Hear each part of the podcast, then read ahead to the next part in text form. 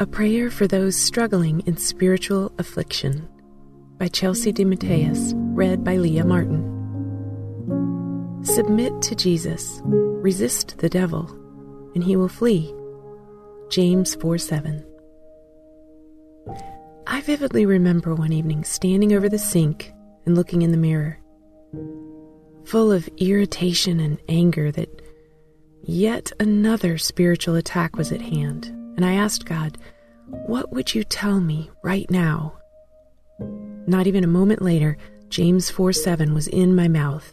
Submit to Jesus, resist the devil, and he will flee. I've prayed this verse for years, but that night something stood out to me I'd never noticed before. This verse has two commands with one promise. I must choose submission to Jesus and trust in his authority over my situation. I must choose to resist the devil and know the affliction may not immediately subside, but I'm not alone in it. Lastly, I can rest in the promise from the Lord that the devil will flee. I went to bed and laid there in awe that I didn't see the actions I was called to take until this moment. Not only did this bring peace, but it brought me back to the truth that I must always be in the posture of submission to Jesus.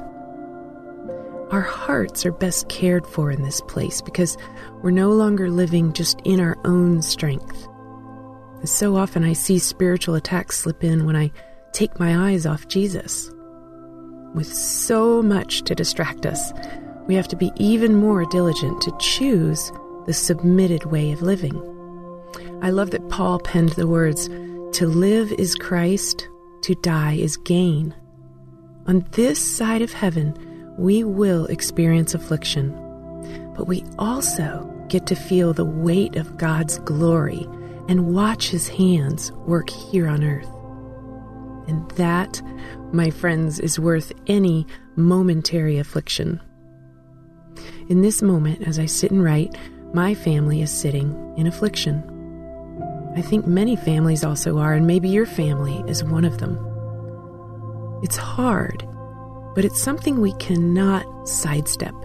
It's a part of this life that will make us even more dependent on the Lord and His truth.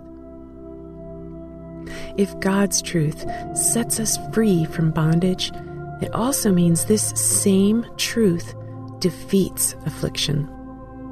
This means we're going to see victory, even if it doesn't come in the timing we may have hoped for. As I've lived through many seasons of attack, I've also come to notice the enemy is after those who live their lives on fire for Jesus. Satan wants to diminish an undiminishable light. So, how do we combat this warfare? We pray God's word and we follow what it says. We write verses like James 4 7 on our hearts so that in times of hardship, we can focus on the truth that will set us free and remind us who has the ultimate victory. Let's pray now for those who are under spiritual affliction. Lord, thank you for the power of your written word. I am so thankful that you've laid out the truth before us and blessed us with the ability to call on you in our times of trouble. Lord, as the affliction comes, help me look to you as my source of strength. Help me to submit to you, resist whatever the enemy is throwing at me, and trust that he will flee. In Jesus' name,